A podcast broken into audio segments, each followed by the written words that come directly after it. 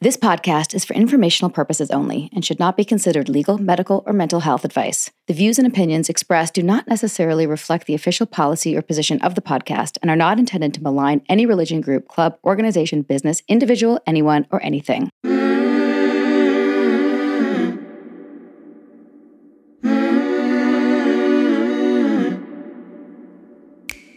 I'm Sarah Edmondson. And I'm Anthony, air quotes nippy, Ames. And this is A Little Bit Culty, a podcast about what happens when things that seem like a great thing at first go bad.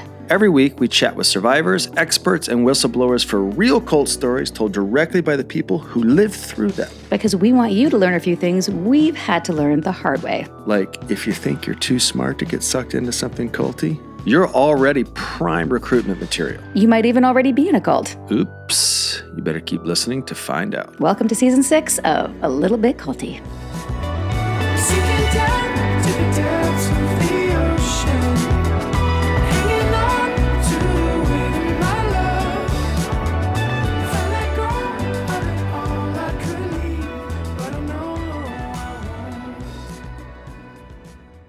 Welcome back to our regular programming. Thanks for sticking with us as we navigate the murky waters. Season six is on its way. It sure is. And we've really been enjoying the conversation. Nippy and I were just talking about how one of the challenges with cults and groups where they tend to stay in their own little echo chamber of beliefs. What is great about this community is that we can have different beliefs, which is awesome if you look at the conversation regarding our guest from last week, Doctor Shefali. But normally we're right. I mean, obviously we're right.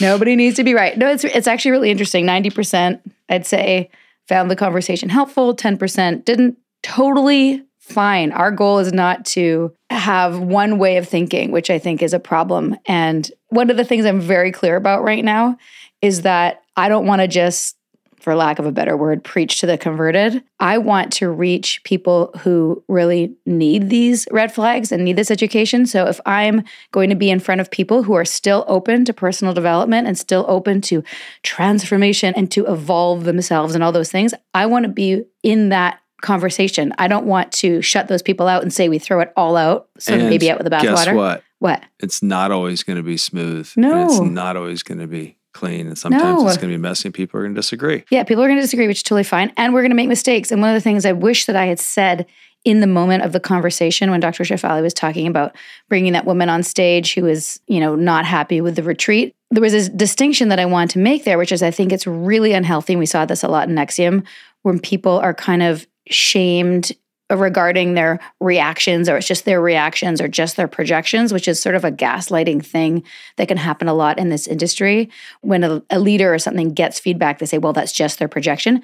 There may be a projection there and there may be feedback mm-hmm. from the person. Could be both. It's not one or the other. So two things I wanted to address that, like, you know, her concerns may have been valid and it wouldn't necessarily, it might not have been appropriate to put the person on stage to address it publicly. One of the reasons I didn't address it in the moment is because I had read her book, Radical Awakening, and I had heard her discuss this story already. And part of that discussion was that it was an invitation to the woman to come on stage. She didn't like force the person to come mm-hmm. up on stage. Otherwise, she wouldn't get her money back, which would have been more problematic. Well, like there's a Tony Robbins where... Yeah, that there's a Tony Robbins story about this. Oh, no, it's in his documentary that he produced, I'm Not Your Guru. Which where, is a whole other episode yeah. we should probably talk about. Not right now. Not right now. But my point is, is that I got a couple of messages about that, and I wanted to say that that didn't, that wasn't lost on me. And I guess I, you know, even though not everyone loved the episode, I also got a lot of private messages from people saying how helpful it was for them for different reasons. And it, I just think it's really interesting that somebody can say, wow, that really moved me. And somebody else can say, nope, not for me. And we go, great. And I kind of agree with both. Yeah, it's called a civil discourse. It's called Sarah. a civil discourse. And right. Reminder, if it's not civil, it will be addressed because we really want to create a safe community where people can have these conversations. And guess what? Nip you not so much. I'm still on the seeking path, specifically regarding being a better parent and like wanting to address some of my my core wounds. I hate that word, but... You know, nippy, not so much. Well, you're not. You're not like a big seeker. You don't. You don't like. You're not like. You don't identify as being a seeker. Yeah, right. I, I self clean. Nippy was more of a self cleaning oven. Yeah, yeah. I appreciate that about Nippy. Well, I mean, pretty obvious when I I go from zero to ten. So And then he comes back, and Nippy, have we talked about how Nippy apologizes? I'm pretty sure we've done this already. Nippy's version of an apology. I think we talk about it in our episode with Jamie Mahler, uh, uh, which hasn't dropped yet. It comes in a couple weeks. Nippy's, should we save it for then? You could tell. Nippy's a version of an apology is he comes and he looks at me in, in a loving way, and he goes, have you thought about your behavior? Because I've thought about mine. It's just, there's it's a character that Nippy plays. Nippy is also, we're just debating if Nippy should be the cornbread cowboy for Halloween. Which is less known, but like I think me being cornbread cowboy, if you look at him on Instagram, he's just this kind of redneck guy who's just funny as shit. Nippy loves it. Like, it's just funny. But I think that Nippy should be Baby Billy. Baby Billy. Baby Billy Baba Bonkers from Righteous Gemstones. I- I'm your father. No, I done raised you and shepherd you through this time. You're I'm not, your daddy. You're not my daddy. You're not my daddy. You're not my daddy. I'm your daddy, damn it. You're not my daddy. so it's so good. good. I I just want to put it out there to the universe that like I'm really not missing acting, but if Righteous Gemstone season four has a role for me, I'm there for it. I am there for it. I will work on my Southern accent. I'll be an extra. No, I'd be a P A on set just to I hang out just, with those I would people. Just hang out. It was funny. And that Judy character is the funniest character in the show. And you, you might think, it. what does this show have to do with a little bit culty? Season three of Righteous Gemstones, we could do a whole episode on the subplots, the cult subplots. It's funny. The cult dynamics. There's one character who says they have a direct line to Jesus, and that and how that is expressed is... It lampoons the... The, the whole uh, concept. Religious. The absurdity. Dynamics, absurdity of it. Absurdity. Which is a great segue, Sarah. Is that a good segue? Yeah. Oh, we do have a segue, but I have two housekeeping things oh I have God, to say. Did you just trump my segue? I, saw, I trumped your segue. I rarely get the segue. It's segue Sarah on this show, I guess. Here's a, you just said Trump, nippy. Which reminds me, I have to say that if you, you ever, Trump? if somebody ever types Trouble something about now. being a Trumper, if you don't watch yourself, it actually changes it to trumpet. Has that happened to you? That's actually an interesting. Which I think play is funny. Words. Yeah, like oh, they're a real trumpet. You're a trumpet. It's the female supporter. You're a trumpet. A trumpet. All right, we're pulling straws. A trumpet, okay. Which also reminds me. I'm sorry, I'm digressing all over the place. But quote of the of the Life week with Sarah. Last night we're putting. I don't know why the word narcissist came up in conversation as we were putting Troy to bed. But Troy says, "Dad, sometimes when you say narcissist, I actually think you're talking about The Exorcist," yeah. Which made me laugh so hard. Yeah. Out of the mouths of babes. Location okay. joke. Location so, joke. Just for our audience. It's, yes. It's location joke. Yeah, so the quick housekeeping thing, as you all know, if you're a fan of the show, you know that we are huge supporters of the hashtag I Got Out movement for survivors of cultic abuse. So check it out. Brave souls from coast to coast are joining together to create an unforgettable storytelling event for the public in Saint Louis, Missouri on October twenty-first. You can buy your tickets to the Story Jam or partner with I Got Out as an event sponsor today. Just go to the Story Jam page on i got out dot org or click the link in our show notes for more. I'm going to be there. I don't think I'm going to perform, but I'll sign some books and chill with all these people that I'm so excited to finally meet in person in this incredible movement, which has really been a huge support in my recovery. So hope to see you there if you live in Saint Louis or nearby, or just want to hop on a plane and come meet all of us. Some incredible people in the cult space will be there. So that's my housekeeping. Okay, since my segue was ruined. Well, how could you? Okay. Let's try it again. It's okay, Shiny Happy People. Here we are. Have you seen Shiny Happy People, the Duggar Family Secrets on Prime yet? We have, and it's really, really good, and also hard to watch, also a bit infuriating, as so many culty docuseries tend to be. If you've already followed the Duggars, that's the reality T V mega family behind the hit show Nineteen Kids and Counting. Imagine dropping nineteen bombs, Sarah. That means you're pregnant for nearly two decades. It's insane. I can't even... I can't, there's so many things I can't even with. Well, even if you haven't, you'll find that Shiny Happy People is full of disturbing insights into their scandals, their demons, and the radical organization underpinning the whole, let's call it what it is, a shit show. That would be the Institute in Basic Life Principles, an evangelical Christian ministry on steroids. Lindsay Williams is featured in Shiny Happy People and is here to talk with us today about her experience as a former I B L P member and her personal journey from dug in to... playing footsies to fuck this, I'm out. We chat about I B L P founder Bill Gothard and his deranged dogma about what it was like living in the orbit of the embattled Duggar clan and how she's doing now that she's self-proclaimed shiny happy warrior for cult awareness. Just a heads up, please know that this I B L P organization has some seriously shady philosophies on things like sexual abuse, so this episode may get into some gritty territory. Please listen with care. Here's our chat with Lindsay Williams.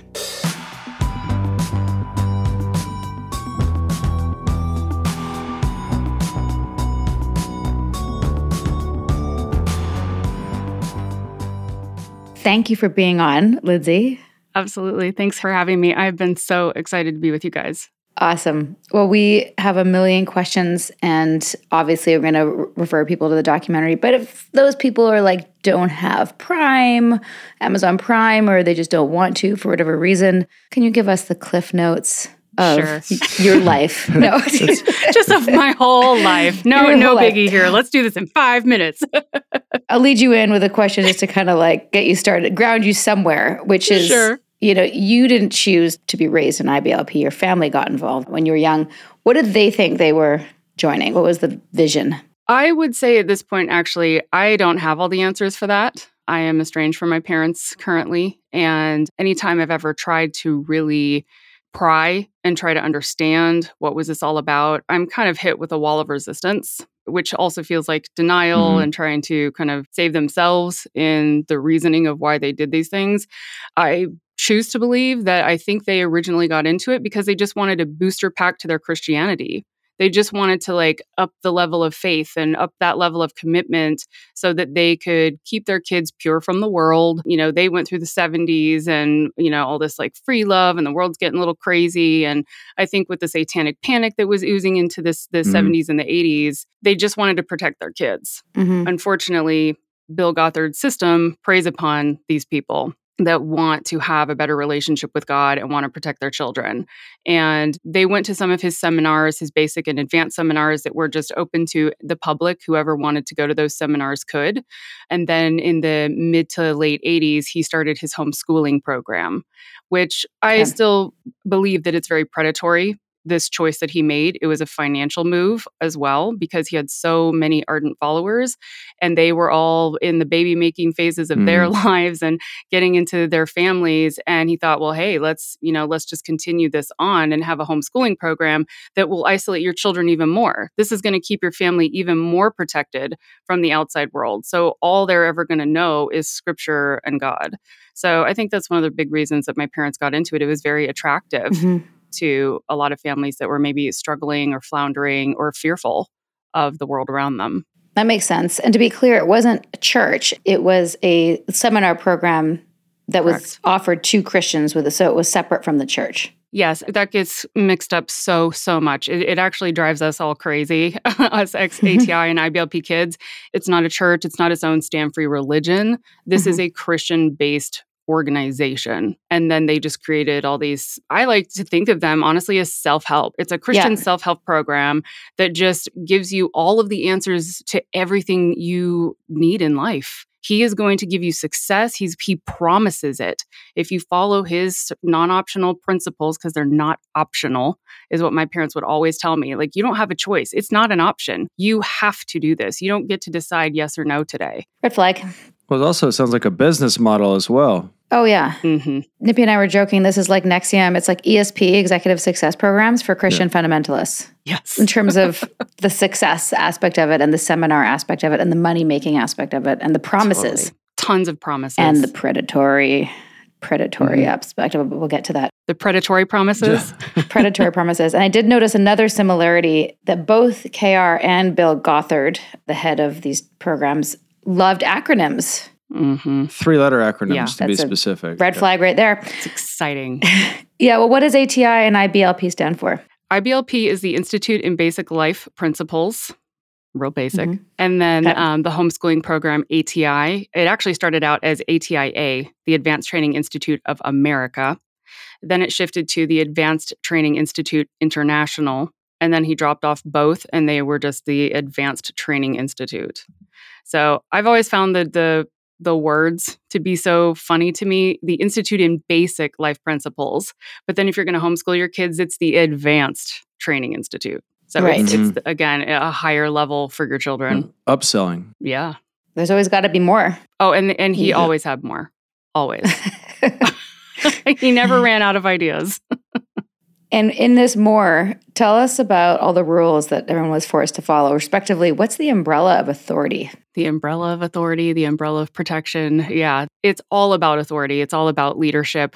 And to me, because I was a female and a child, I was on the very bottom rung of this big, you know, multi-leveled umbrella system. God and or Gothard were at the top as mm-hmm. the biggest overarching umbrella. And then underneath, you might have pastors or the father, always male headship. And then underneath the, the husband, you would have the wife. And then under the wife, you would have children. Now, if depending, like if you're a family as big as the Duggars, I only had three kids in my family, so we didn't really play the game of like older raising the younger. But if you were in that type of a system, then you, the older children might have a mini umbrella because they are also, they have children that are under them as they are parenting those children. They called it the buddy system with the Duggars. But all of it truly is you always default to the umbrella above you, and then that defaults to the umbrella above them. And to me, it's a very mm-hmm. trapped system. There's nowhere to go. It's led by fear and control. If you step out of the umbrella, you will get rained on by Satan's darts. Bad things will happen to you. It's a way to get you to a point where you self-police because you have so much fear of moving left or right. You always stay right underneath your umbrella. If you're a kid like me, where you're a little more resistant, a little more effervescent in your energy, you don't do well in these systems. You're constantly getting in trouble for even the smallest infractions. In my home, my dad was also an Air Force guy. And so it was a very militant home. It had to be yes, sir, no, sir, yes, ma'am, no, ma'am. If you even said, uh-huh, sure, okay, got it, uh, coming, it wasn't enough. That was that was an infraction enough for discipline. And things that you wear, your clothing became a very big part of it too. When we were younger, it wasn't as big of a deal. But as I started to grow into my body as a female and curves started to show up, we had to get more shrouded and more covered. And I was a tomboy of two younger brothers, and I loved being able to go outside and play with them. They were very active in sports. I was the tall one in the family for years. So they always wanted me on their their sports teams and things like this. We would play around. And then, you know, one day my parents were like, well, you're going to have to start wearing skirts. And I'm like, well, I can't play football in a skirt. How's that going to work? And all of my kind of like athleticism sort of just stopped because I didn't want to do it. I'm like, I can't run fast mm-hmm. enough. I can't, I can't do this. And really that was the whole point. Like, okay, yeah, because now you're supposed to be a lady. You're supposed to be a woman. Now I had to have tea parties and little Bible studies and, you know, just become an eighteen, eighteen hundreds frocked and frilled girl. And I was, I just didn't want to be about that. I liked getting in the scrapes with the boys and being out and having a lot of physical activity and fun. So that was hard for me. Almost everything was hard. You know, our toys started getting taken away from us. The music changed in the house. Everything was get up at five thirty, six in the morning as a child to read the Bible. And it would be like five Psalms and then one proverb. This was just the way the Bill kind of figured out the math. So we would have to do that. And then we would get into the homeschooling. When we got up in the morning, we would have to get into, I always called it like our Wednesday night or Sunday night clothes, like church clothes. You'd have to be in the skirt and the blouse. My brother's in dress pants and a shirt. Like we were, I don't know, going to a Catholic school at our dining table. And so everything always felt very pressured and perfectionistic.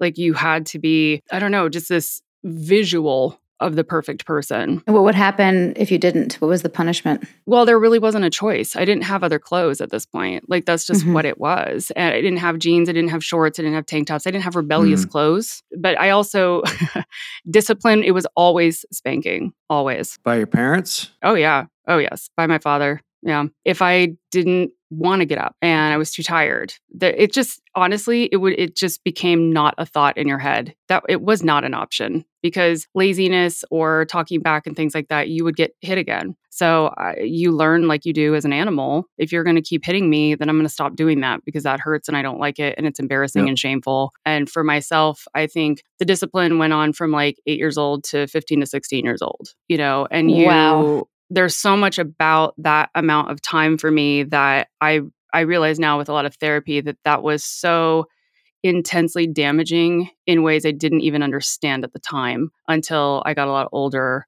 got married.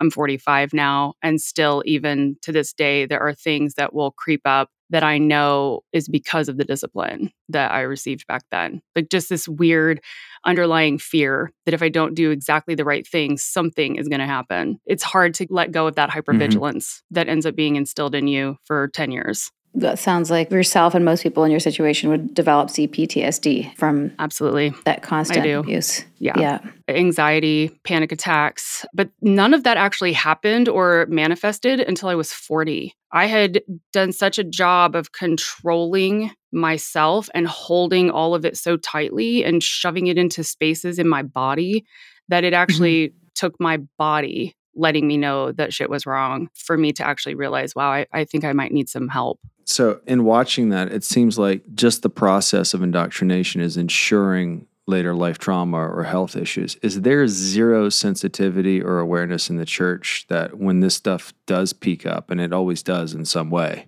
whether it's sexual perversion or, or something, is there zero sensitivity to the church that they might be causing it? Or is that evidence that still evidence that you haven't done more work or whatever? The church does not identify mental health issues. They just don't. If you are having those troubles, if you are having anxiety or panic or overwhelming fear, you just haven't sacrificed enough to God. You haven't emptied enough of yourself. You haven't become the emptiest vessel possible. You're holding on to your earthly desires, your, I don't even know how I would articulate that, but basically you just haven't, you haven't given enough to God. You haven't tried hard enough. I've been told even on TikTok, the reason you're no longer a Christian is because you weren't truly one in the beginning and you didn't pray hard enough. And I'm like, mm, thanks for yeah. the gaslight, because don't even think for one second that I wasn't praying as an eight-year-old for the abuse right. to stop. Like, I didn't have any other avenue or outlet or access to anybody that didn't believe what my parents believed.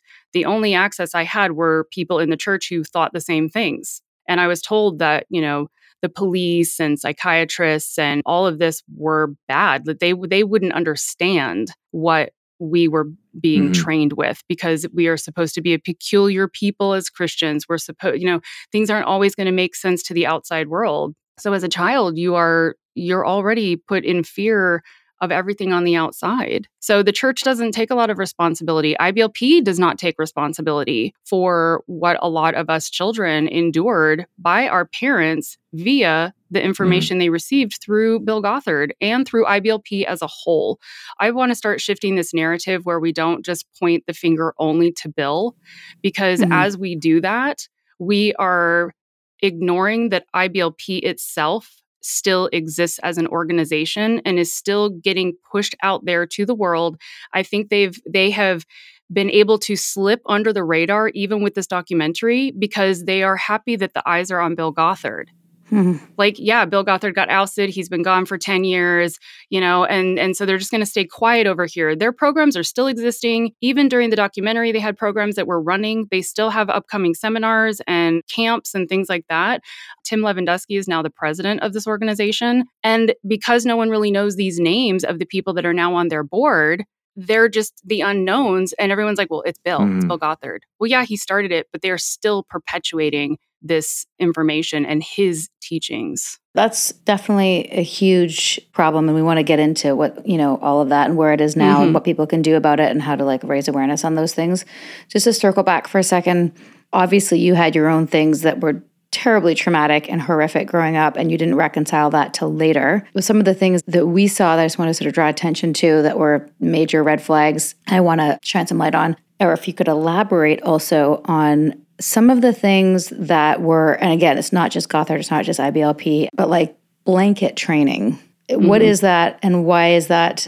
Like, I want to look at the foundation of all the things that you were taught and how that just set you up to be abused and victimized. Sure, sure. So blanket training, I will first say I didn't go through blanket training because my right. parents didn't get into this until I was about eight years old. Right. So they didn't really work on that with us. But blanket training is where you have an infant, truly an infant that would lay on a blanket, not even capable probably at this point of really crawling. They could be on their stomach, able to scoot around a little bit. But the blanket becomes their boundary. And you will actually antagonize that child and tempt that child with items off of the blanket. Wow. And if that child gets to the edge of the blanket and goes off of it, you will either, I hate saying this, but you will either swat the child, pinch the child, flick the child to inflict pain so that they will know, oh, I shouldn't do that. So you are already Damn. conditioning a child at infancy in their brain that things are bad and that only what you are given and deemed as your space and your boundary, that is the safe place to be. So a child's like experience with their mother is pain. So I don't know how you're yes. how you are, like, you're also kind of gaslighting the child, yeah. you know, where you're like, there's nothing to see here, but wait, no, you can't do that. And here, let me put this out here. To me, it already instills a lack of trust in who mm-hmm. you should be believing in and trusting in and nurtured by. And it it completely aligns and sets you up for the mm-hmm. umbrella system. You yes. will obey what I say. You will not go outside of the box. And it actually creates a system as that child gets older of self-policing, of mm-hmm. self-reporting, of not considering the door is wide open and I could just walk outside of it because right. you just use self-control, everything about yourself. The hypervigilance and awareness is so real. And as that grows into adulthood or, you know, your teen years, it just depends on each family, the decision of the father and mother, how long they want to continue with these disciplines. The other thing it teaches is that I can't, as a kid, I can't get what I want. I can yes. never have what I want. Only other people can decide that for me. And also the, just the feeling, like with the, like you said, the hypervigilance, pain and punishment could happen anytime. Always. And you never know where it's going to come from because the goalpost mm. moves all the time. Right. Because it's based on your parents' emotions, your parents' belief system, mm-hmm. their consistency or hypocrisy in my home. Mm-hmm. It was a lot of hypocrisy.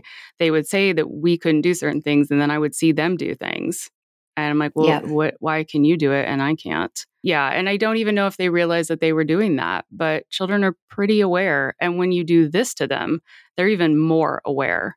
We have no right. choice but to be very, very paranoid mm-hmm. of what's going on around mm-hmm. us. Or you have the children that'll go the opposite direction and they're just super compliant. Right. Mm-hmm. They've been so beaten down that they really are an empty shell of themselves, where they reduce so far inside of themselves. And I think people go, well, they're they're introverted. That's my quiet child. And I'm like, that's probably your most abused right. child, actually. Mm-hmm. Or their mental capacity has just completely shut down because they can't handle what's coming at them. And there's just no way for them to navigate. That was me on the inside. On the outside, I put forth a very strong, willful exterior, you know, like, I'm good, I've got this, you know, if I'm going to get in trouble, well, I'll face it, you know, but then I would get into that situation and the humiliation of the way that my father would discipline would just break me. And I would just be like, why did I do this to myself? Why did I think today I could be stronger? Mm-hmm. It's gut-wrenching.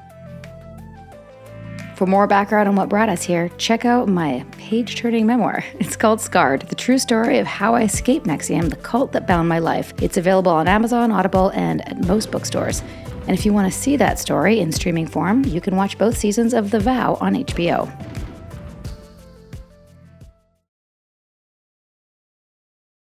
Break time's over, people. Let's get back to this episode of A Little Bit Culty. It's a good one. Well, the other horrendous vision of that whole documentary, the video mm-hmm. where the leader is showing how to spank, which first of all is like so inappropriate and horrific on so many levels. But like this, you know, if I was in the audience and someone pulled my son up and touched his butt, like yeah. that is one thing. And then hugging them, like showing how to spank and then forcing a hug after. I was just like, every part of my body wanted to scream in, in revulsion, and I didn't even know what to do with that. I wanted to grab the man and put him over my knee. Yeah, I wish somebody would. Are you kidding me? And I- I've seen just about everything I B L P and A T I material when it comes to videos. But maybe in the last ten to fifteen years, I've been out of the system. You know, I don't watch their stuff anymore um, or follow it. But when I saw that, it was the first time I'd ever seen that clip or ever heard of it. Can you share with our audience what the clip was? The clip, I mean, it's there's a, a segment within the documentary, I think it's um, episode two, where they talk about all of this discipline and the practices of it. And to be quite frank, like Bill Gothard did talk about discipline a lot. But then he also promoted books, you know, and Train Up a Child by Michael and Debbie Pearl is the one where blanket training came into view. So with this discipline thing, they literally call up a stranger's kid. Like, they don't know this child, to what I understand. They bring this child up on stage, and the, the man who's giving this talk about raising your children literally bends the kid over his lap and mock spanks him. This isn't his child. This child has done nothing wrong. They had to get a child up on stage to, what, show everybody as if they don't have imaginations? And then this poor child, you know, he stands up and he's like, well, let's restore the relationship. We need forgiveness.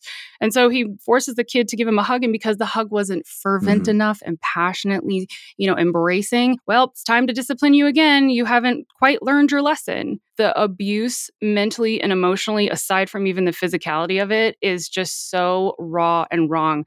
I had to stop the video. I was screaming. I went into like a full-on panic attack meltdown for about fifteen minutes, hyperventilating. My my therapist called it exposure therapy. Mm. She was like, you were exposed to something that you experienced for years and years and years, and now you just had to watch it happen to somebody else. And I was like, the Ugh. fact that it is still happening mm. is what has me the most enraged. Who hits children? If you hit a child, you need to really look inside mm. of yourself. Because you do not have your head screwed on straight. This is not how you raise children, but it's all about training children. And that's what I B L P stands for and is about, along with A T I with homeschooling. It's about training your child like they are an animal, putting the bridle and the bit mm-hmm. in their mouth and leading them the way you want them to be led. Not about them fulfilling great purpose in their life and opening themselves up to opportunities and, and information. Keep them as throttled and tight as possible, put those blinders on and keep them in the straight and narrow of Jesus. And somehow all of the world will be right for them. It's proven to be so wrong for far too many of us. It ensures the opposite. Yes, it really does. It's really just about the control aspects, but of every bit of your life. Purity culture, there's no dating, your heart's given to your father, modesty culture. For boys, it's all about becoming an authority themselves and learning to grow into their manhood and, you know, basically controlling other people. Mm. But all of it is in the system of how Bill has set it up. It's not in just its own in Christianity, in Christian faith. It's now in a very confined, even more confined, filtered system through Bill Gothard, which really takes it into fundamentalism and what brings it into a cult. Because yeah. it's right. now a very specific way in which everybody has to live, behave, think, the hive mind scenario. You're very trapped. Yeah, he's leveraged the yeah. principles of religion to justify his behavior. Yes. Yeah. And he cherry picks his his scriptures and things yeah. like that. You know, he knows what he wants everybody to be like, and then he finds the scriptures right. to back it up.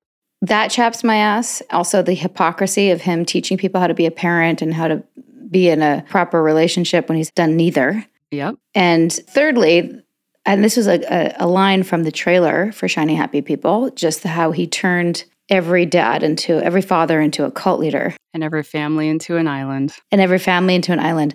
So that's the isolation and basically giving the fathers the authority to be abusive. And then yes. the other line from the trailer, he franchised the abuse.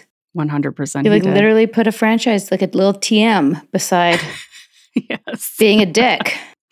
yeah. Okay, so that's sort of the backdrop, all right, of what we're talking about here. And in this world where you're the lowest on the umbrella tree, which we'll, we'll post in our show notes, when did you get plucked out to go train? Was it called the Institute? No, the headquarters. Yes, the headquarters, the Institute. There's a lot of things the mothership. That we call it. Yeah, the mothership.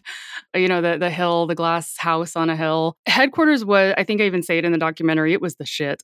Like if you got mm-hmm. invited to go to headquarters, that was a fast track. You didn't have to do all the legwork. Again, I think sometimes I'm like, this has to have been created to be complicated to explain on purpose. I feel like now as I try to explain things to the public, I just need a flow chart mm-hmm. sometimes. But as mm-hmm. an A T I kid in Bill Gothard's Advanced Training Institute, being homeschooled, you had privileges to go to other programs and other opportunities. If you were, I don't know, a kid in a youth group at a church, you would not have access to a lot of these programs, like the alert program that you guys saw in the documentary, or par- the paramilitary type mm-hmm. vibe.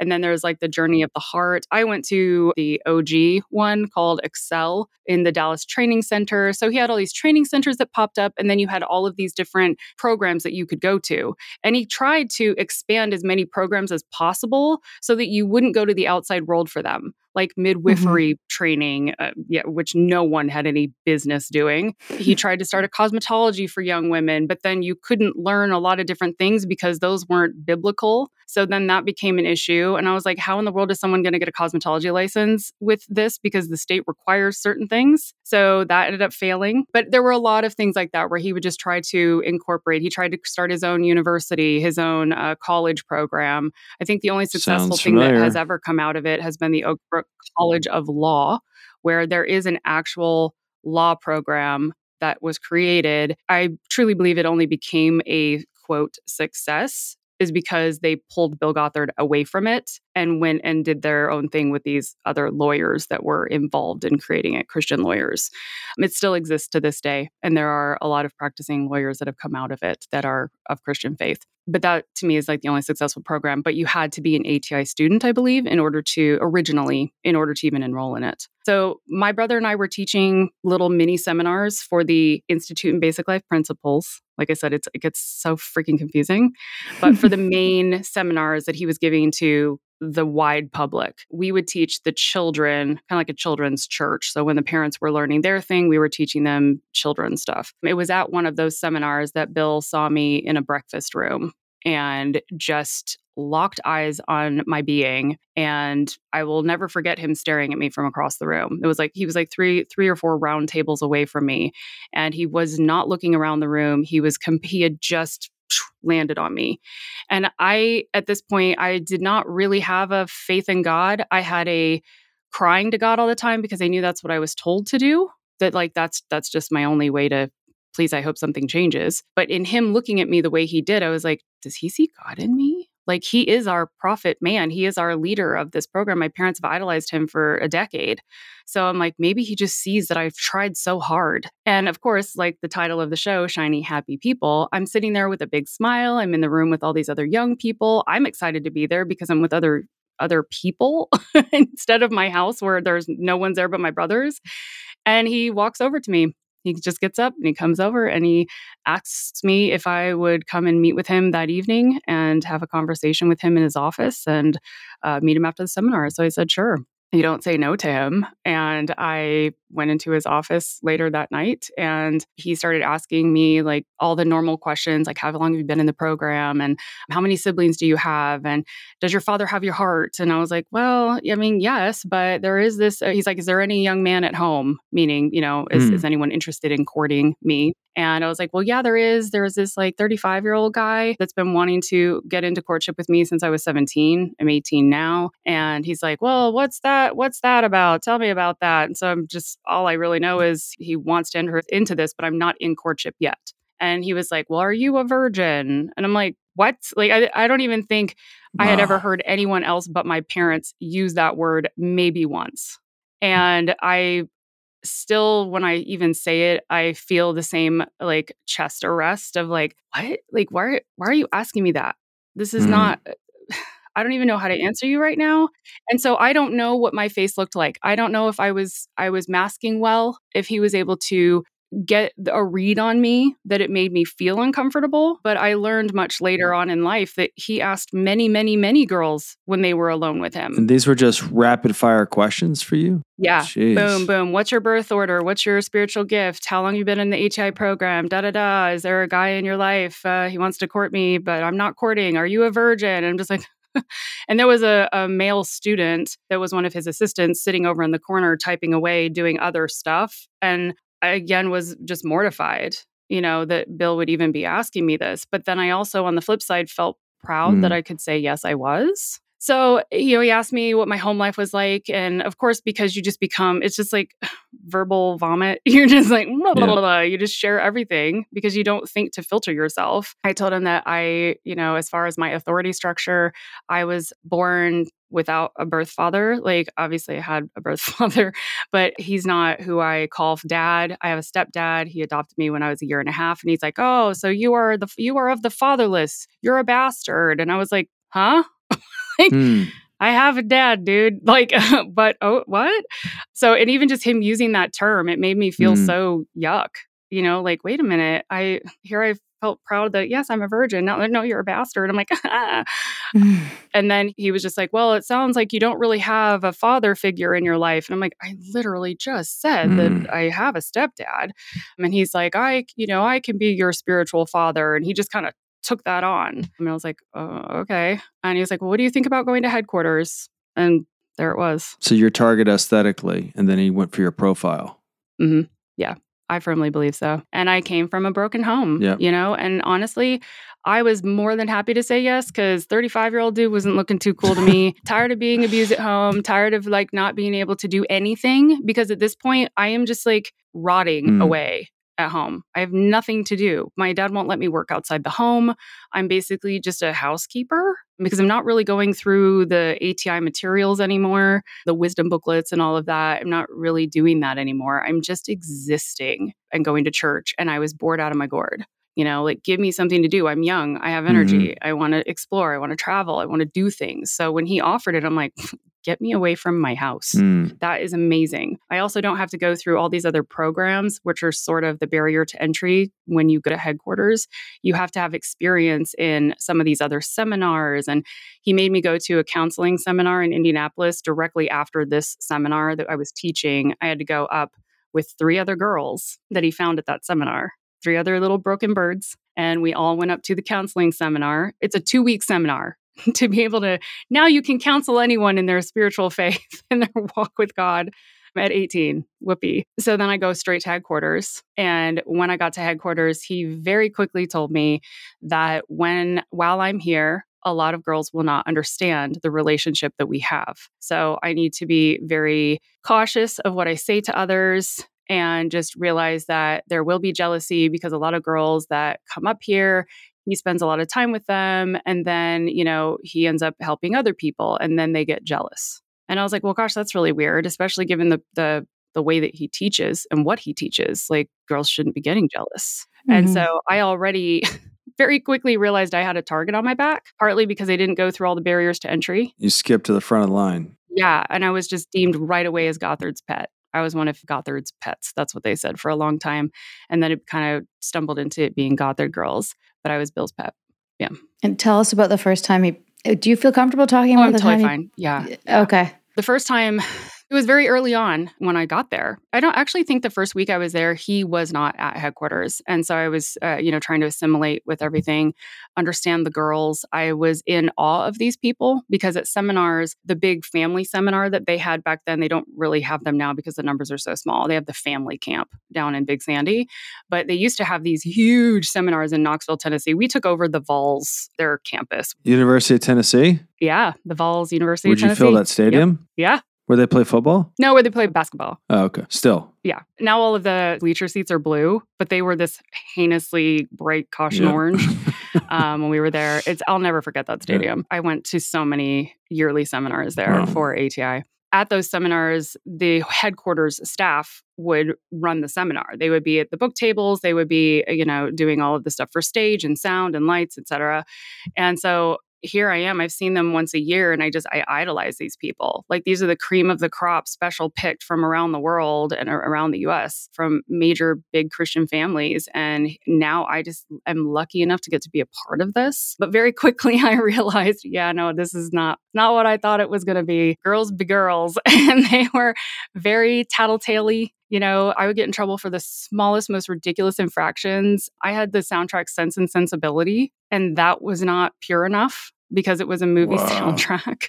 I was like, what? It's such a beautiful C D. Okay. You know, we had to wear long skirts. Sometimes they'd be a little more tight and skinny and not have a lot of walk room for your legs. And I am a fast walker. So like one button would come undone and I would get talked about it later at lunchtime because my button was undone and that was immodest. So you had your own cancel culture. Oh my gosh. Yes. It was daily. And again, at some point you're like, it's such a default to just be like, well, this is what it is. You're so used to hypervigilance anyway. And you know, it's clearly no different here than it was at home. It's just, uh, you didn't expect it among maybe like your peers. You know, you expected it with authorities and parents, but you didn't think your peers were going to be the prattly tattly ones. So that was a little disappointing to me and frustrating, and also caused me to really lock down. And I did not trust anyone. one there. I didn't have confidants. And if they thought I was, they didn't know the real me. Mm. But as far as Bill, he comes back from a trip and he immediately, he just had a sonar when it came to me. If it was a morning meeting, he would just like, dee, dee, dee, dee, dee, there's Lindsay. And he would cut, he would just find me with eyes across the room. So at some point within my the three years I was there, I would stop looking in his direction so that I wouldn't see him and be come hither with his eyes. But yeah, so he was like, come up to my office this evening. And I was like, okay, no context, no nothing, just come into his office. And I was like, well, it'll, it'll probably be like what happened in Atlanta when I was going to this, the seminar, when I met him at his office. So I bring my Bible, my notebook, I've got my little navy blue and white on, and I get up there and I just sit at a desk while he's at his desk. And for hours, two, three hours, I just sit there with my Bible and my notebook, just ready to be of service. But he still had his his dude that was over there typing out newsletters and stuff that he was, you know, saying out to him and materials and things like that. And then that was it. And then he's like, okay, well, the assistant was ready to leave. And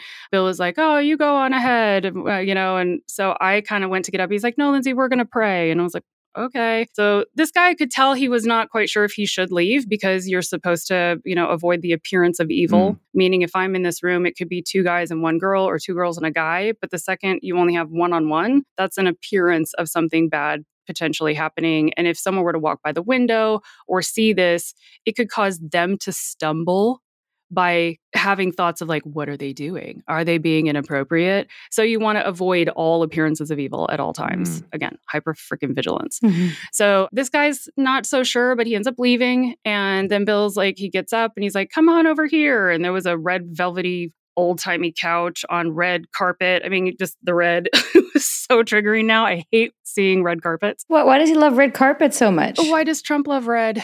You know, sorry, yeah. But I just, mm-hmm. I think they, yeah. I think it's this portrayal of, or portrayal of royalty, of opulence, of power, assertiveness, strong energy. Mm-hmm. I mean, it's, it's strong, it's bold. It's not warm and inviting. Right. If anyone thinks that that's what it is, it's very the opposite. Power. So I go to sit down on the velvet couch and he's like, no, no, let's kneel to supplicate with the Lord. And I was like, okay, I, this is interesting, which I, I've knelt on the uh, knelt to pray before. So it's not like it was weird to me to do, but it just, I was like, oh, this feels more intimate if mm-hmm. we're kneeling on the ground. And so we do. And I clasp my hands together and he's over there with his hands clasped and we bow our heads. And all of a sudden I just feel him shifting on the couch. And I didn't open my eyes because I'm like, well, you know, he's, he's a little older. I think he was in his fifties, sixties, but I was like, he's a little older. It's probably uncomfortable to be on his knees, making all these excuses in my head.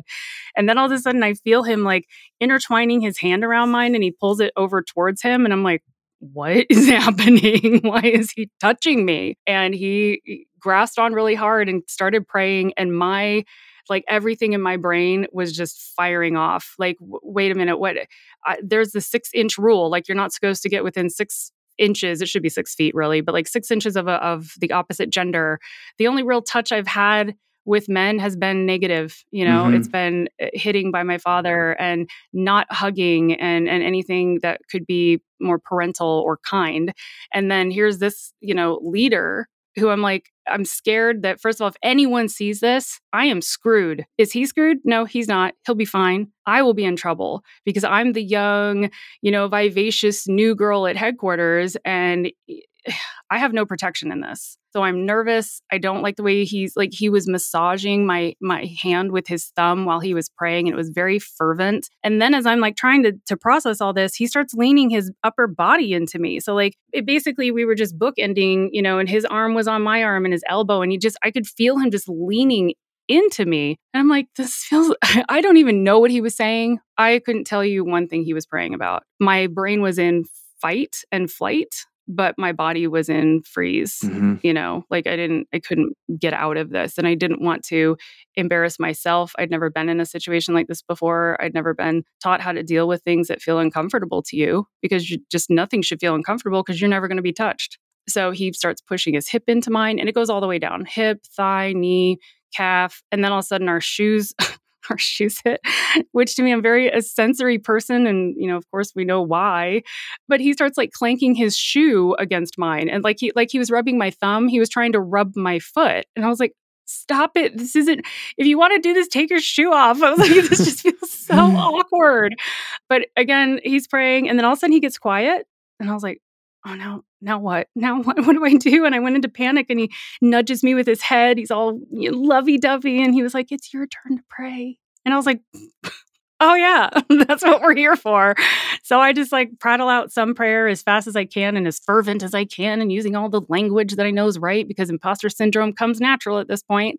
Then I was like, all right. And, you know, in the Lord, name of the Lord, Jesus Christ, amen. And I was like up off that couch, walked to the door, grabbed my bag, and I was like, well, thank you so much, Mister Gothard. I'll see you tomorrow. Just like out I went. And that happened three to four times a week for the next six months. Like constant. So is it a foot fetish? Is it just that he's repressed and he has some boundaries, but like, what do you think his deal is? I do not know. Ugh. It got weirder for me because I actually had someone, you know, when this is happening to you, you think you're the only one. And so you just mm-hmm. want to hide. I didn't want anybody knowing what, mm-hmm. what those prayer times were like. And I would come up with excuses like, oh, sorry, I was at the office a little bit later, or, oh, I was doing this, or I decided to take a walk, you know, in the dark by myself as a girl in Chicago. No big whoop, you know, and I didn't want everyone knowing that I was always at Bill's office, but people knew. They weren't stupid. They knew what he was like. And then on some of the trips that I would take, because again, I was his I was his pet for quite a, a bit in those like first six months. And he was like, oh, come down to the Indianapolis Training Center, which is like a three hour drive. And uh, he had a van that was like outfitted, his own little like tricked up van where like there were multiple swivel seats. Oh so like gosh. Four swivels in the back. And so I would swivel to sit across from him, and he would invite me to take my shoes off. And I I wouldn't think anything of it. You know, like I don't, I'm from Florida. I don't like wearing shoes. So I took off my shoes, and I have like pantyhose on because again, it's proper attire. And after a while, his foot would just, his socked foot would just find his way across the van, and he would just start rubbing on my foot and my ankle. And I would kind of move it, you know, tuck my feet back away, just like, oh, I'm just, I'm just readjusting my body. And, you know, so it looks really natural that maybe I'm not trying to run from your socked feet, you know?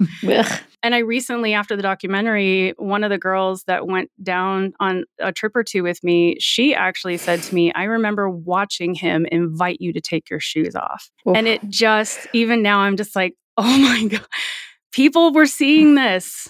Like you just hope no one's noticing, no one says anything, no one, and, and I don't fault anybody for not saying anything, honestly. Like we were all right. traumatized yeah. v- victims of everything. So I, to this person that said this to me, I just was like, shit, people were, people knew, we all knew what was going on.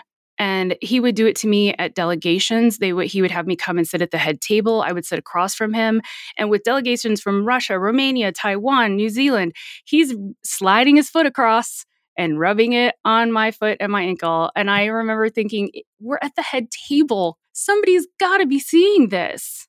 And I like, are they thinking bad of me because I'm letting him do it, or that I'm like seeking it out, hoping he'll do it? I didn't want any of it. But I also, the reason I think a lot of people question like, well, why did you stay? Like, what's your problem?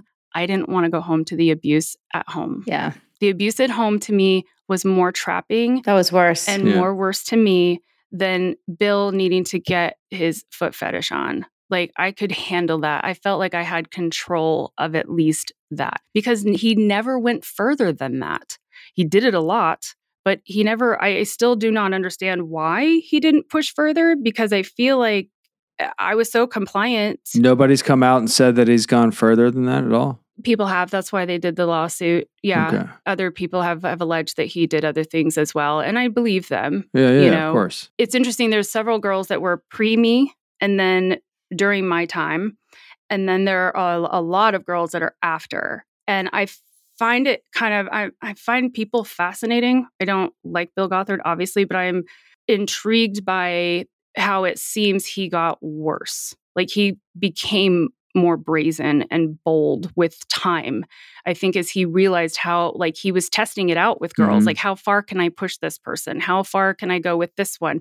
What is this personality like? Because a lot of things were similar, but then other tactics were a little bit different. So I think he was trying on different aspects or angles of things.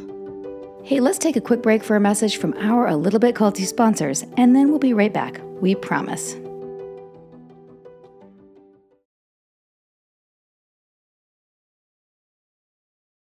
Break time's over, people. Let's get back to this episode of A Little Bit Culty. It's a good one.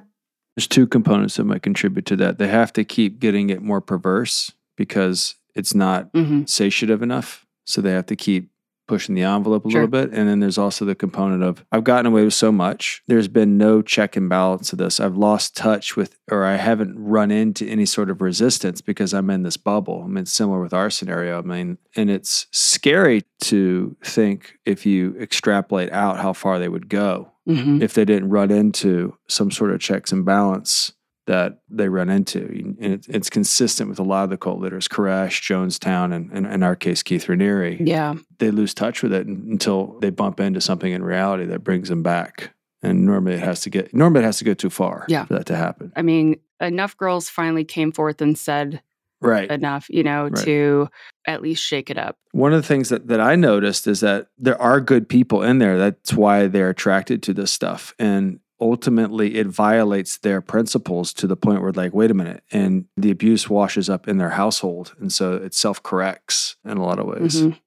which is seemed to what happened with Gothard there. Yeah, I wanted to ask before the lawsuit happened. Is you got out before the lawsuit, right? Oh yeah, I got out in two thousand. The lawsuit didn't happen until okay. like twenty thirteen, fourteen. Okay. Yeah. How did you get out? I got out by getting married because I was one of those girls where, yes, I was willful, independent, had a strong-willed spirit, which is, they're all negatives. But I was not aware that the door was open for me to just walk outside of it and go and leave. So I still was under a very mentally conditioned compliance, even though I was fighting every bit of it with everything in me. I resisted it all, but I still complied. So I was pretty much denying my own self, which just sucked. But I met my husband at headquarters. He was brought up there with his brother. They were in the computer department and we ended up meeting. And through a lot of crazy circumstances, I ended up pulling him up into the attic where there were filing cabinets, and I decided to initiate a kiss with him. And it's completely forbidden. And uh, we realized that this was wrong of us to do. Like, I, we literally had a phone call conversation later that night, and I was like, so by the way, kiss, wonderful. However, cannot happen again. We just can't do this here. It's not okay here. Like, it's dangerous. And so we were like, yeah, okay, okay. You know, and I'm thinking to myself, this is why my parents didn't want me to have physical contact with boys. Because this is, I could just already feel the drive, like the drive of needing to be with him. But mm-hmm. apparently when he hung up the phone, someone had heard our conversation. We still to this day don't really understand how. He had a, my husband had a cordless phone. So we think maybe the court, you know, back in the, the nineties, like maybe they both had cordless phones or something, because we both had our own phone lines. But this other guy who was awake also at a godly, ungodly hour, you know who you are, who came to the door of my husband's room and was like, hey, I just heard this conversation between you and Lindsay, and it was so inappropriate. And if you don't tell Bill tomorrow, I'm going to tell him in twenty-four hours. First of all, what were you doing up at two a.m. yourself? Okay. Being on the phone. Yeah. I doubt you were calling your mommy and daddy. So anyway, we decide, like, my husband calls me back and he's like, so um, he wasn't my husband at the time, but he basically was like, so uh, this just happened. And I just, oh my God, I felt so sick. I didn't sleep the rest of the night. I was like, we are screwed. We are screwed. We are screwed. It's finally happened. I'm going to have to go home. I wasn't even worried about him at this point. I was like, I'm going home. This sucks. By the way, I'm twenty-one at this point, and this is where I'm at in life. I kiss a guy, you know, one time, and I, you know, my whole world is crumbling. So we go in, and he tells Bill first. Then I go and talk to Bill. Of course, Bill is so disappointed. Well, Lindsay, I'm so disappointed. And at this point, I was such a um, sarcastic brat. At this point in my head, I was like, whatever. You know what? Whatever. I'm so tired of you. I'm tired of all of this. But again, wouldn't walk out the door. And my husband and his brother ended up leaving the next day, sent home immediately. And his brother? His brother wasn't sent home, but his brother wasn't going to stay without him. So solidarity in brothers.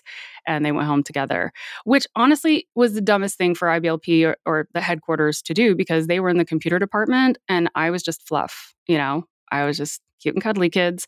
I mean, I did have a role in the department that I was in for homeschooling. So I did play an important role in the work that I was doing. But I was not as important as those two. So it was really stupid. But three months later, Bill Gothard pulled me aside and he sat me down and said, so Lindsay, I've been talking to the board for a while now, and I've protected you as long as I can. And unfortunately, I can't do that any longer. They are demanding that you no longer be at headquarters. And so I have proposed that we send you to the Oklahoma City Training Center. And I was petrified. No, no, no. I don't want to go to any training centers. They are the they are not the nice places. Like headquarters, I was okay with being there, but Oklahoma City Training Center, Indianapolis, or Dallas, your rights are fully removed from you and you are stuck in a hotel, aka cage. And the oversight is insane. And I got such creepy vibes every time I would go to a training center. I never felt safe or secure or cared about. I was like, well, you know, maybe I'll just go home. You know, I think my family needs me. He knew about all the turmoil that was going on at home. My parents were close to separating. It was just, it was crumbling at home. And he was like, well, I've already talked to your father. We're sending you to Oklahoma. You leave next week. I was like, what?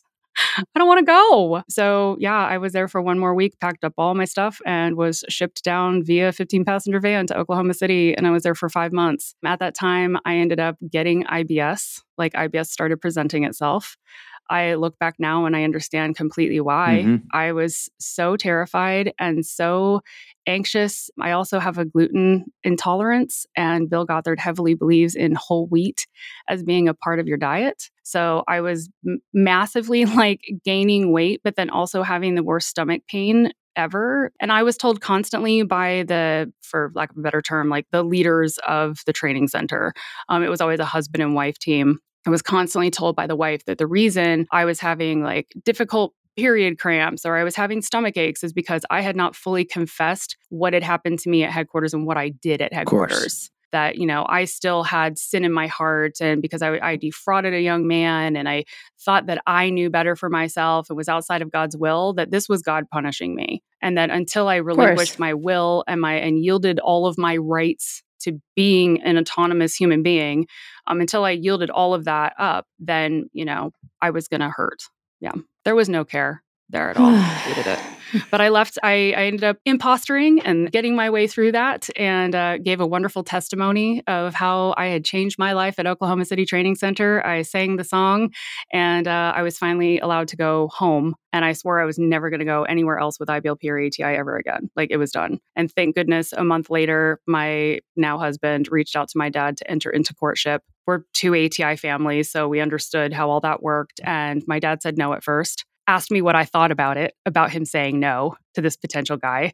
And I was so, so beyond livid. I was like, he is my one chance. He's my only chance. And my dad is sitting there like the cat that ate the cream, telling me that he told this young man no.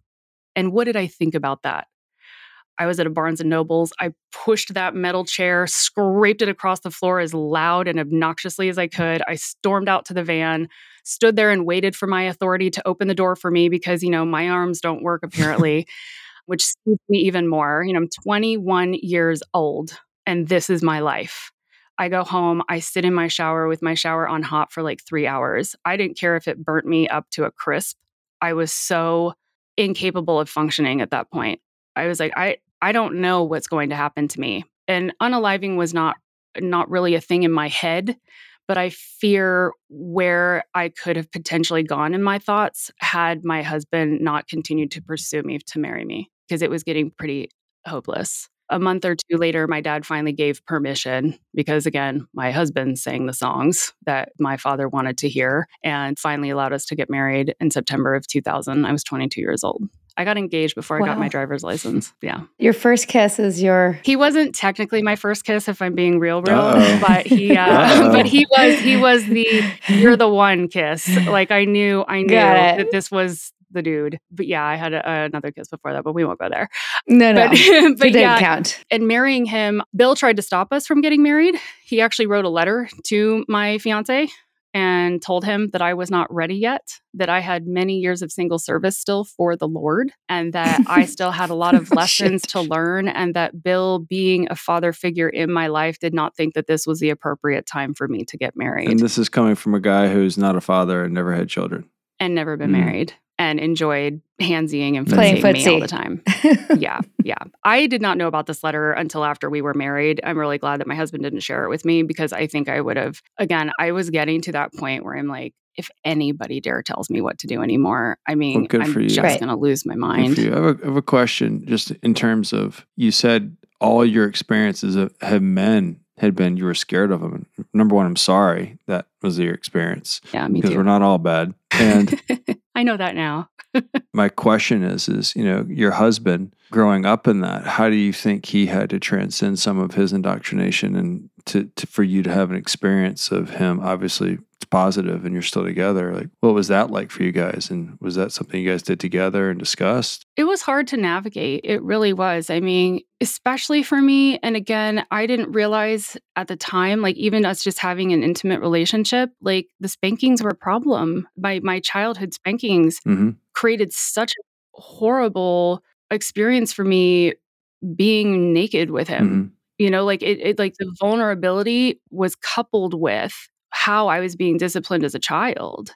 And so like even trying to like explain that to him and be like, I, because he wasn't disciplined the same way I was. Again, like we were saying earlier, like each father was a cult leader. Mm-hmm. So however that father chose, like whatever their moral compass was within themselves, they would do what they deemed for their family. And yeah, so like I was very jumpy too. Like even if he would just come up behind me and just like put his arm around me, I was like, what is this for? It's leading to something. There's like, I just, I again, the hypervigilance would just mean like, oh, this now means we have to go have sex because you even just touched me.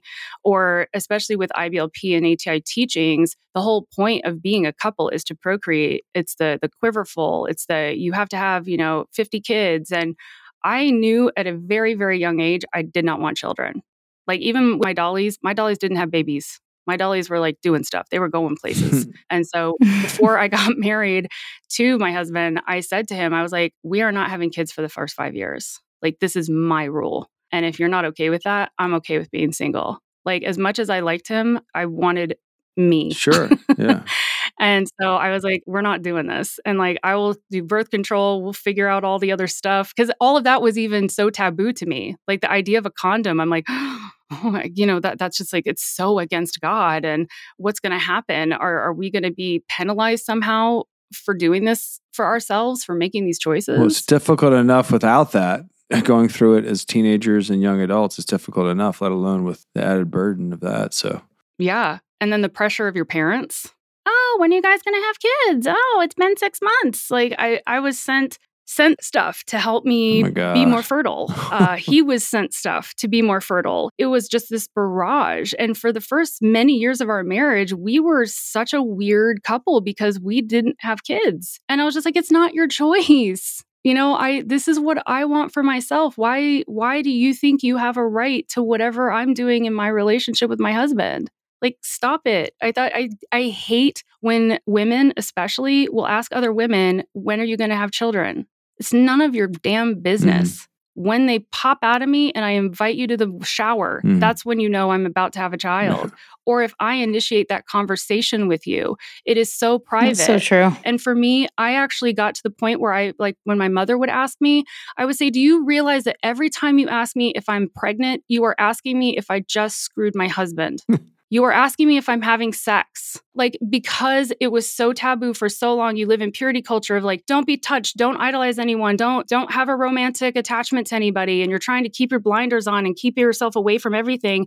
And then all of a sudden on the wedding night, you're supposed to do it like rabbits and then get pregnant the next day. Like, what is this? Like, sex was just a means to children. And I didn't want them. Therefore, I don't want sex. I also did not learn how to have pleasurable sex. I didn't learn how I was supposed to enjoy it. It was a task that I had to endure in order to move through the movement of being a Christian woman. I am not isolated in being this way. There are tons and tons and I'm tons sure. of, of women in Christianity that are technically raped constantly because we don't know how to enjoy it. Well, I can't imagine that the men know how to do it either. No, of course they don't. It's a deed to get yeah. done. And again, you feel like an animal right. because you're just being mounted and the deed is done. Ugh. So yeah, it's a lot. I know that's hot. That's it's heavy, but it was something that we really had to talk through, like you said, mm-hmm. like we just had to. And I, I mean, to be really honest, it's it's still not still not perfect. You know, I still have a lot of issues in that area of my life, and with therapy, it's getting better. but it's the conditioning. And I know it. I take it right back to the spankings. Absolutely. Yeah. It enrages me because it's one of the aspects of my life that I feel like Bill will never understand. I B L P never is going to get it because they don't care. They prefer that women be, you know, joyfully available to their husbands. That's how it was always sold to us. We have to be joyfully available at all times. So I believed that that's all men ever thought about and ever wanted from me. Even the stranger at the grocery store, he's thinking about sex with me. I'm not saying that because I'm a cute girl or because I'm blonde or because I'm a certain body type. It's just my, un- it was my understanding of men. And there's no wisdom booklet to teach you any of this. No.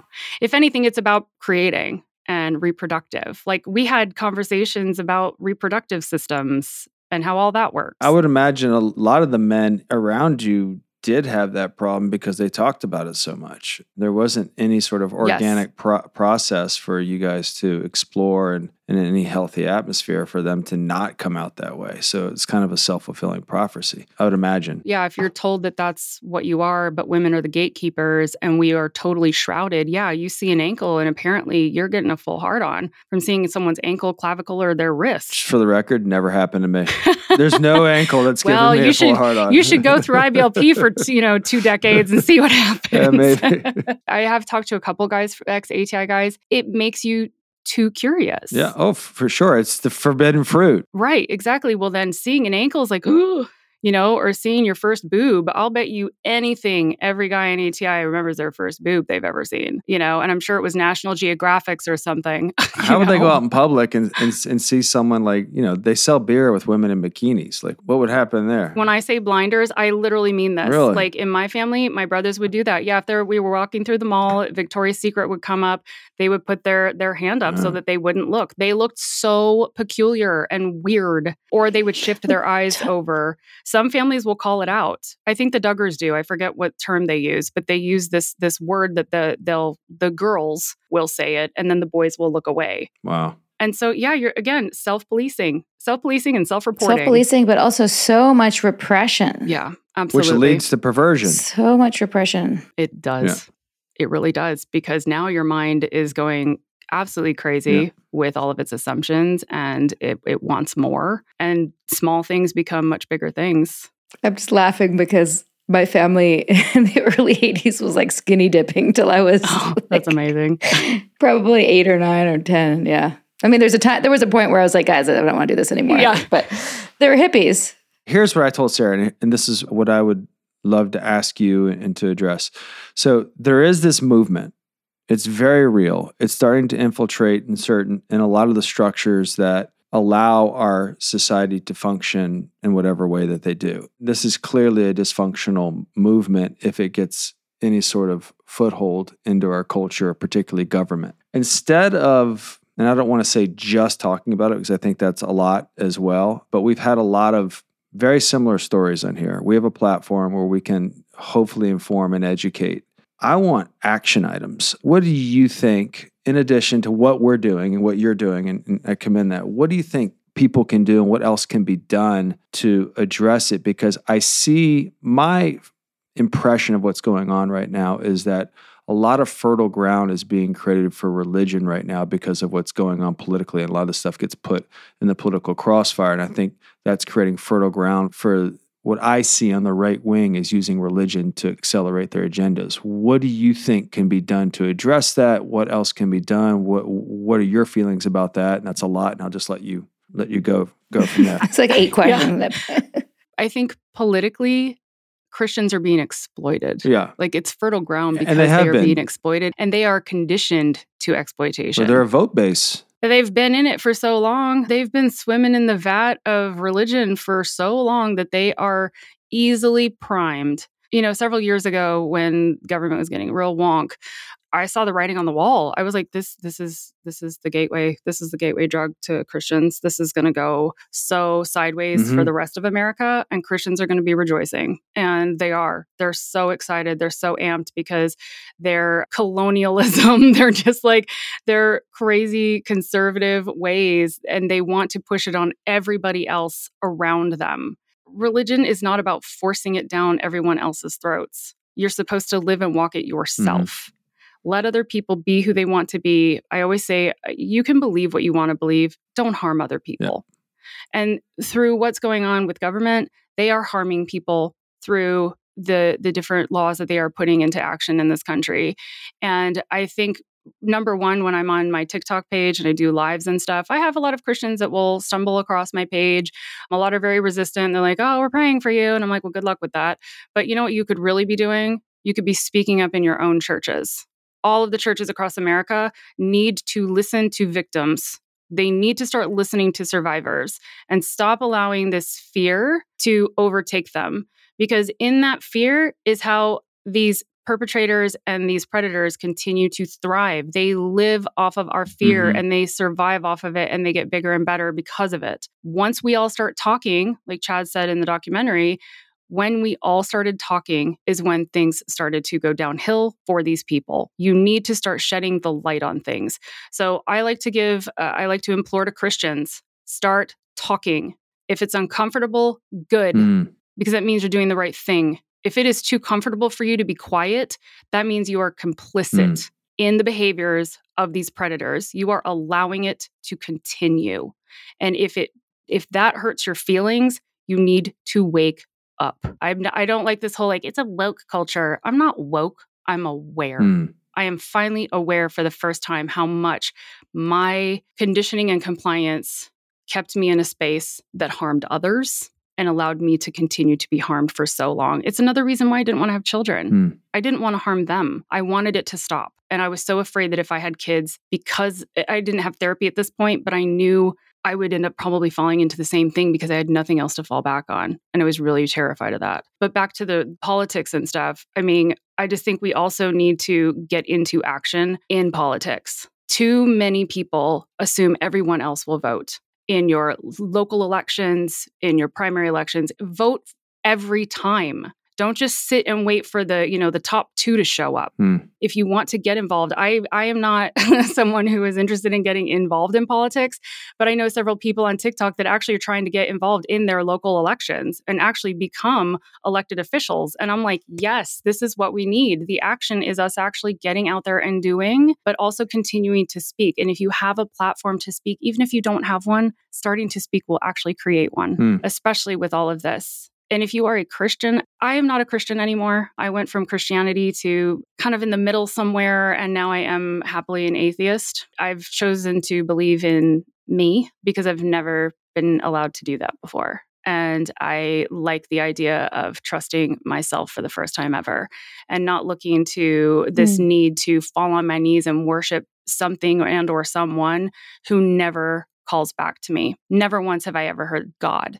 And I think that most people that believe they've heard God, they've heard their own internal desires and they confuse it with God. Mm. It's very easy. I could go all day long thinking God told me everything. God pulled us together today, you you guys. Like, God's in here with us. Mm-hmm. I don't believe that. I believe that our energy brought us together because we have collective stories and narratives through pain and then wanting to get out there and shed light on it so that other people won't be hurt either. So I implore to the non-Christians, but I think it's easier for all of us out here to see what's going on because we have distance from it. But those that are still in this faith system, they don't have distance from it. Mm. They are absolutely ruled by conditioning and by fear and by indoctrination. So how do you just say, hey, it's it's time for you to come over here? Mm. We seem like extremists. I understand yep.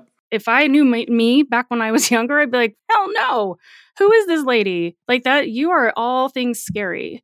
So I feel like we have to be able to communicate with them in in love and gentleness, but also with a firm hand saying, look, I know it's hard, mm. but I'm also, I'm here on the outside and I'm telling you it can be done, but you will not be effective if you don't gain a little bit of distance. You need help mm. to deconstruct. I don't really like that word either. Yeah. Ginger Duggar in her book likes to use the word disentangle, which I think is just another way to say it. But the one thing about disentangling, when you disentangle necklaces, what do you do with those necklaces? Do you throw them away? No, you hold on to them. Mm. So she's holding on to the tenets of her faith. She's not destroying anything that mangled her up. And I feel like deconstruction is actually pulling the house down to the foundation and rebuilding with something stronger mm. and better and more beautiful for yourself. I like that. So I think that it's about encouraging people to not be afraid to maybe poke at the bricks in your in your house and be willing to let some of them crumble and topple and boldly face mm. that. It takes a lot of courage and bravery to walk outside of a system you have been involved in for your entire life. You know, it's very, very scary. It's very lonely. But I'm here to tell you, as I, I love how Tia says, you know, the universe will catch you. And mm. I didn't know that the universe was catching me for twenty years. I didn't know it until I went through therapy and I realized how many beautiful non-Christian friends I have that have shown me more of Christ, quote unquote, mm-hmm. than Christians mm-hmm. I've known my whole life who have done nothing but abuse. I'm so glad you've had that experience. That was a great answer. Me too. It was. It was a great answer. It's funny, like, I, I don't know how much you've listened to this whole thing, but like, I very much an atheist, but I also do believe in the universe. And some people are like, well, that's another word for God, or like, okay, well, I, I believe in the universe catching me, and I believe in, or what did Alice say? Uh, spiritually curious. Yes. Spiritually curious atheist, or, you know, whatever. There's all the different different words for it. I had a number of questions when you were talking. I didn't want to interrupt you, but one of them, I think that's a good antidote to what I was most shocked at at the end of the documentary, was just how there was this plan with the Joshua generation and to get these young children infiltrated into all these different areas. And, you know, what's the, yeah, how do we fix that? How do we amend it? I think you answered that. I know people want to know, where is Bill Gothard now? He lives in his house in uh, LaGrange, Illinois, doing his thing. He has a embassy university, I say with full sarcasm, Bill. It is approved by the uh, state of Florida. Are we surprised? Absolutely not. Don't know if anyone's ever enrolled in it, but it's all about meditation and prayer and uh, memorizing scripture and meditating on that scripture every night. And if you do it for a year or two, you can get an M B A or an M A, a B A. You can also go on to get a doctorate, I believe, if you do it for four years. Just praying and meditating at night. Mm. Yeah, that's all. Probably it's a little so footsie. I'm going to go ahead and try a little yeah. footsie. That's with socks, shoes, doesn't footsie. Matter. As long yeah. as long as you're meditating. Yeah. He also has power prayer teams or something like that. He's still trying to grift. The, the grifter yeah. will always grift. Yep, you're right. However, he's not doing it with I B L P because he's no longer president of I B L P, the Institute in Basic Life Principles. So he is off doing his little thing out of his house. He's got little minions that help him out with this. You know who you are. And then there's I B L P, the Institute in Basic Life Principles, that is still by, run by a board of, I think, four people. Tim Lewandowski is the current president. So people want to focus on Bill Gothard. Uh, he's no longer functional within I B L P. All of his materials are still there, and they sell them. They still do seminars. They have not stopped at all. They are still doing all of the things. They have a podcast. They are rebranding. They don't really want to be known now as the Institute in Basic Life Principles. I wonder why. So they're now going off as the Home Discipleship Network because it's so much easier, right? Like, no one's going to think that that's a problem. Home Discipleship Network, a ministry of I B L P. My God. They also have a podcast. I am not saying all of these things because I'm trying to have an infomercial of them, but I want people to be aware because some some don't want to talk about it. Like, oh, don't mention it. You don't want people to know. And I'm like, yes, I do. I want people to know about this because I want them to avoid it at all costs. So Commands of Christ is their podcast. And literally all of this is Bill Gothard's teachings. They're just renaming it. That's upsetting. Very. Well. And their the A T I program is no more. The homeschooling program has has ended.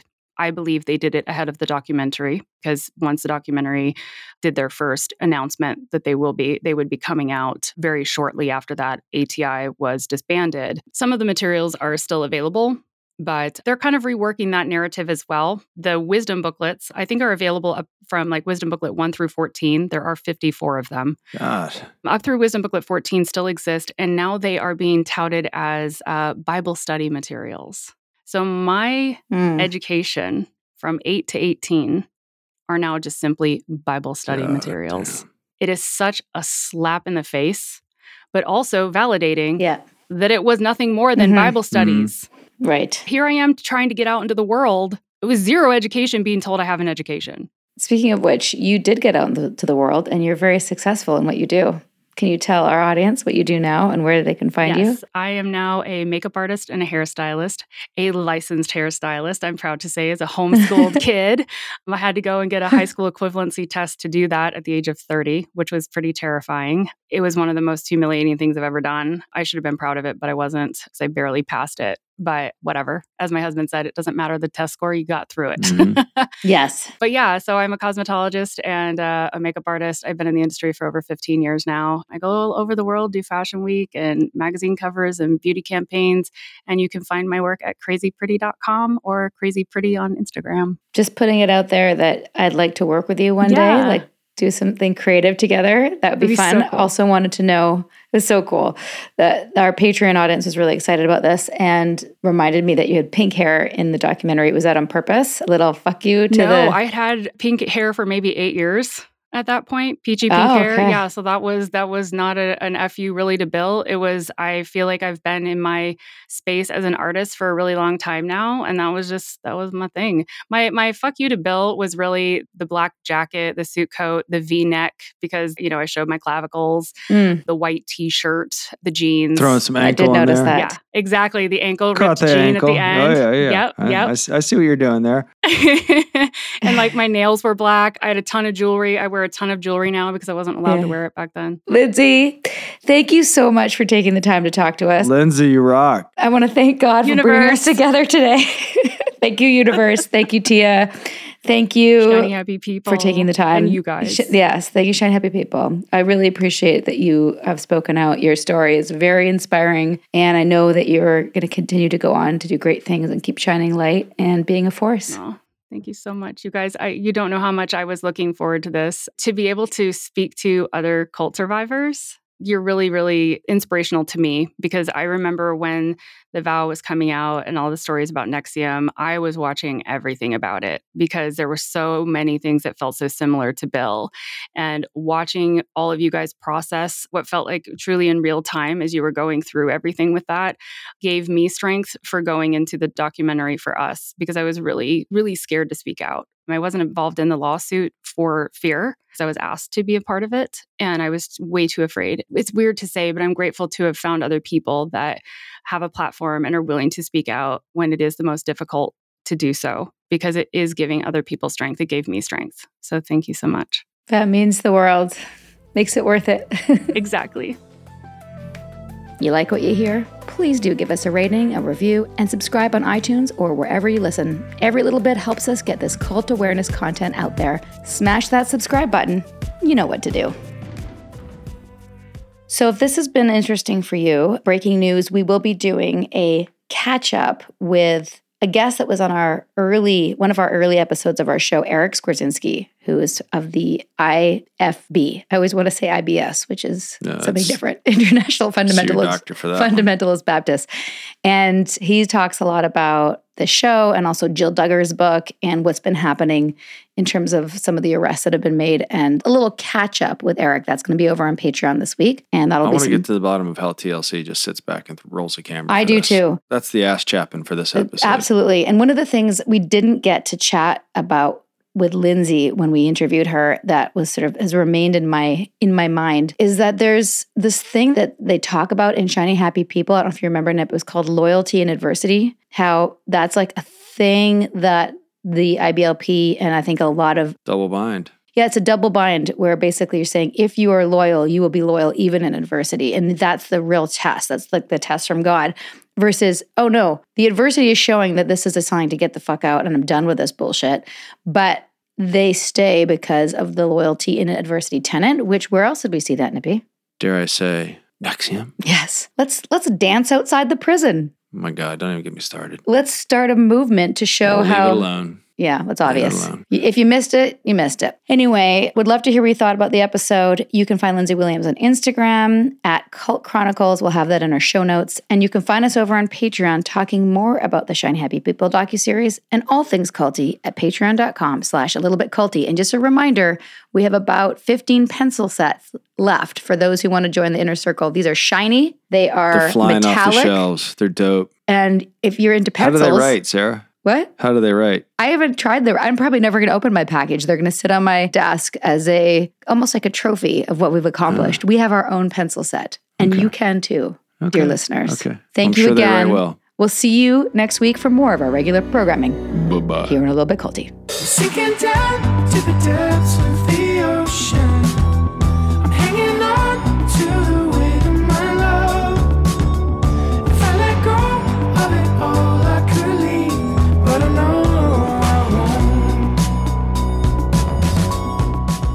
Little Bit Culty is a Trace one twenty production, executive produced by Sarah Edmondson and Anthony Nippy Ames in collaboration with producer Will Rutherford at Citizens of Sound and our co-creator Jess Temple-Tardy. Our writing and research is by Holly Zadra and Matthias Rosenzweig, and our theme song Cultivated is by the artists John Bryant and Nigel Aslin.